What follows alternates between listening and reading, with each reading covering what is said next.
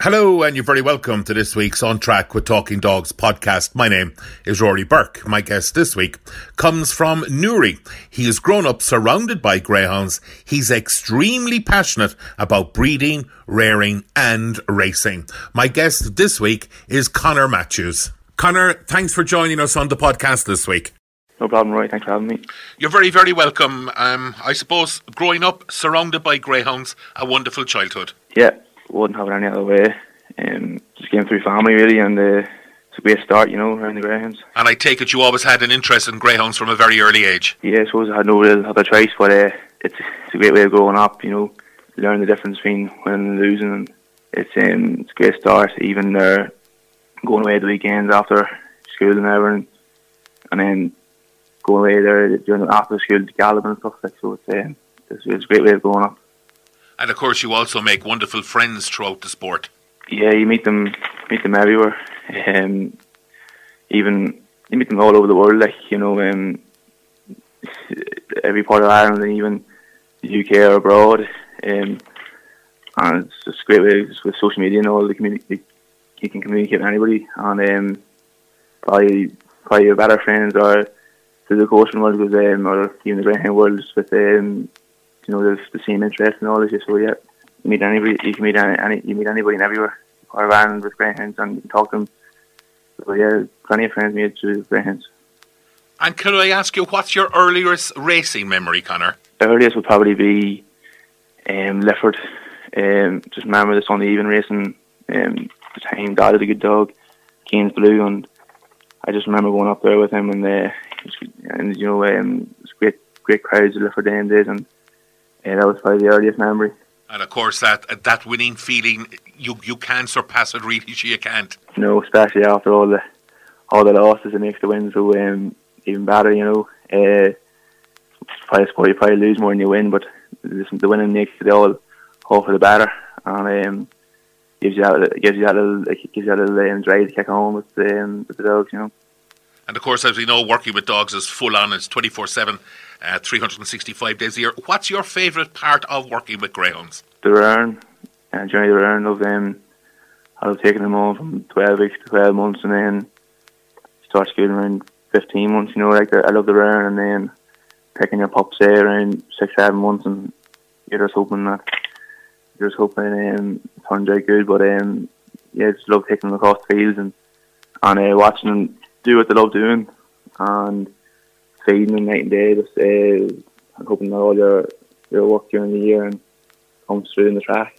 And just how early on would you recognise you might have a good one on your hands? I suppose everyone says very early on, but um, I like I like giving every pup a chance. I think they're all different. Um, at 18 months, I think um, you have a fair idea where they're heading, like, but the same thing they'll, they'll, um, they'll second guess you often enough.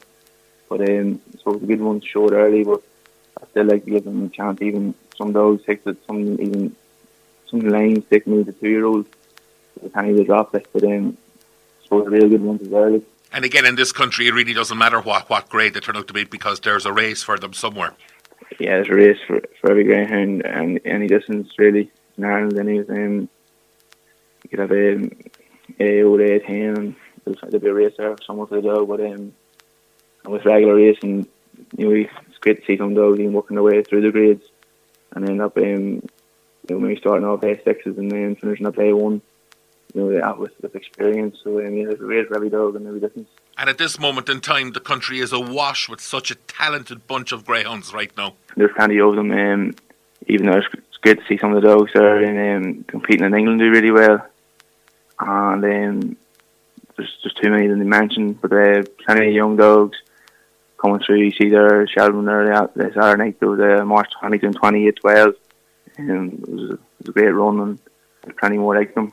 And for yourself, what have some of your highlights been? I suppose on the track, recently, um, Gold Cup winner in uh, Shelbourne in for a penny. Um, probably our biggest highlight in the track. Um, you wanted the I think in February, and even it was a, few, it was a home break for us. We had the star and the dam and good litter. And um, the one that the one dog um, that we left really out there, and he just he done so well for us. And um, just even the real scared, she was that half bitch. And we took Fire on as a stud dog just simply through her, and she kept missing.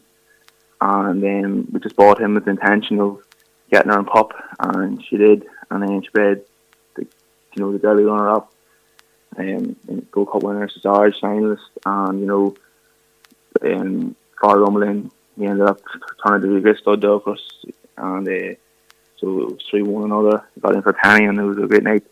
And to win, to win that big big competition in Shelbourne. Take it, you've a huge interest so around the whole breeding part of the industry. The main part of um, the main part of our channel is all dogs, broods, pups, saplings, and kicks it all to make it to make it um, uh, proving a stud dog, and then proving a brood's very hard. But then you're just hoping it's all the picking your cross in the coming heat and picking your cross is suit, hopefully, and then hoping it all clicks with the rear and schooling. But then yeah, breeding the main part of our setup, and then you know, normally we keep say we breed roughly four shackles a year. So um, and we just we try our best with them, and hopefully it all falls into place. Extremely busy at home, so could you take us through a typical day there for you?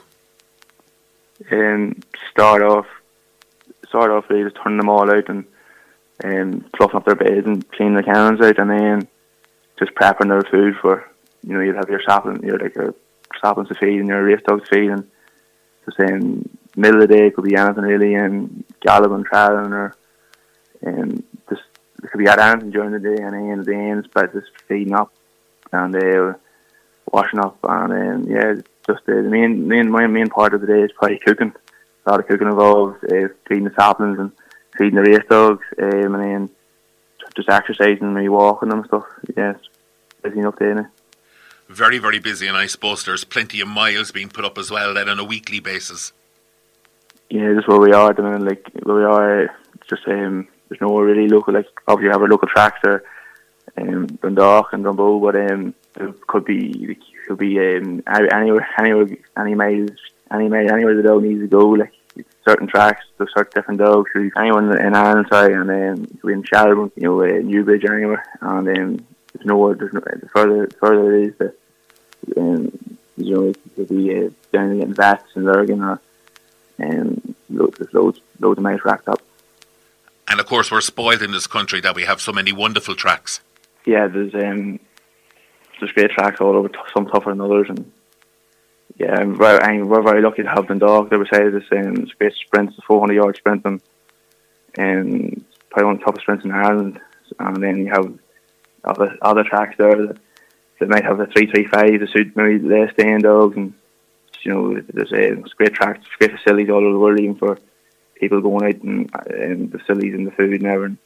We're very lucky to have that now. Absolutely, and it's great to see that people being let back into the tracks now as well.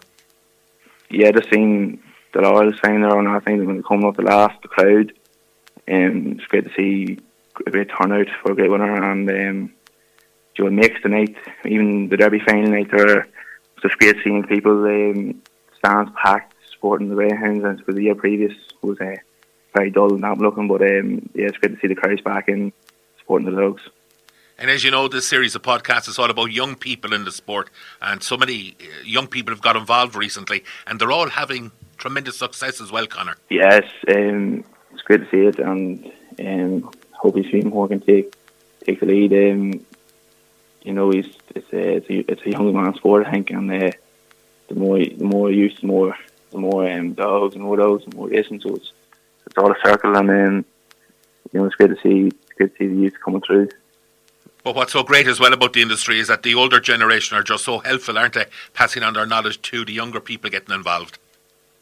Yeah, it takes takes that to, to make life a bit easier for anybody, especially starting off. And they've been there and they've done that, and then anything to say, just you take it and take it by yourself, and you, you, you put it all you put it all together, and you hope it just comes through. Then, but then yes, there's, uh, I don't think there's a man you couldn't ask and get get anything anything you need or any useful tips in the in, in the game.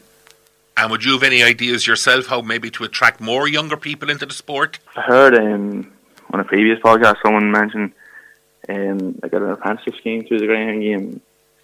You know, like recently I, I done an apprenticeship scheme, and you know even if if there was a qualification that came out at the end of it, you know, like it can be looked into. Um, whether it be in just with the welfare of animals or like um, a veterinary nurse or something. I'm not too sure, but we looked into maybe apprenticeship because um, it could bring maybe new blood into the sport. With um, if there was ten in the class and two of them, two of them weren't involved with those, went through the apprenticeship scheme, and two of them got the bug. You know, it could be two extra families in the game. So I think um, the person said previous apprenticeship scheme would be a great a way of getting maybe young people into the game, but also you know, different families, maybe different uh, newbies to the sport. And would you have many friends not involved in the sport? I suppose the woods where I am is, um, but uh, I can have met friends and uh, and if one way I just got into it maybe through myself or whatever. Um, it's one of those things where people looking in might just uh, maybe through a syndicate or something might want to um, you know starting off fresh and just turning turning them into the into the game, getting the bug, you know. Uh, yeah, absolutely. And those people that aren't involved in the sport, what do you think they make of the sport? I suppose to make it um, make a great night out of it. I suppose and if, if, if anybody not in the sport would normally go out and have a few bets and have a meal and watch it on. Um, I suppose if any, anyone around me thinks it's a great game, uh, think it's an easy game. Do you know, it's uh, they would have a great opinion on the game and more or less looking into it. And of course, there's a lot of work being done, as you mentioned there. Even the Laurel night, the amount of uh, social media was unbelievable. Yeah, I suppose it's the name of the game, and it's the name of the game, and uh, social media is just taking off in every sport, not only um, the greyhound game. But you know, it's it's one way for it's one way it's one way for uh, getting good publicity out there and making making it uh, more known to people um, just through social media. And at this moment in time, you can see yourself involved in the sport for the foreseeable future. Yeah, no, no, no doubt, no doubt there. Um, I can see myself uh, hopefully taking taking on starting off breeding and stuff like that around. Um, maybe not today, tomorrow, but soon. At what state do you think the sport is in at the moment, uh, Connor? Um, I think it's in a, I think it's in a very good state. Um, looking at the sales results now, and tell you that there's a great uh, demand for dogs, and you know it's great to see the demand um, you know, the more demand, maybe people looking in may start breeding on him. But that, but that comes more dogs, and you know. So I think even in the, even in the UK, I see new tracks opening up, and even in Ireland, they're for reopening. So if you're looking at it as a whole, I think it's um, it's a rising sport. It's very very positive at the moment, and the future is bright, particularly with the amount of young people getting involved. Yeah, it's um, it's what we need. It's what, what we need. To, you know, the a succession plan, and um, the more youth, um, the better. And um, you know, it's a uh, it's a sport where maybe it's a sport where I think young people mightn't be able to uh, get going in it, but in, in down the line and have the priorities uh, set to make it back into it. And um, you know, with with the, the, with the useful the youth people coming through, it's uh, it's, going to be a great it's a great turn game. Yeah, and of course, you don't have to come from a family with a history of greyhound racing to get involved and, and make a success of it. Um, no, no, definitely not. Um, any trainers local could um, could always uh, always welcome welcome needing a hand, and whether even was galloping or um, yeah, trainers, great trainers are locally, and they could could uh, give you great tips along the way. And before we leave you go, just give us a few dogs there at home to keep an eye on. Um, Cup winner in Shelbourne Park there. I think it was two Tuesday nights ago when Glenn changed yet. He won with his first fight seven five, and I think um, with a bit more racing experience, he could uh, could uh, progress well in open company. Listen, Connor, thanks for joining us on this week's podcast. The best of luck to you, and we'll we'll chat to you soon. No problem. Thanks very much. That's it for this week's On Track with Talking Dogs. My thanks once again to Connor, and my thanks to you as always for listening. My name is Rory Burke, inviting you to join me again next week right here for a brand new On Track with Talking Dogs.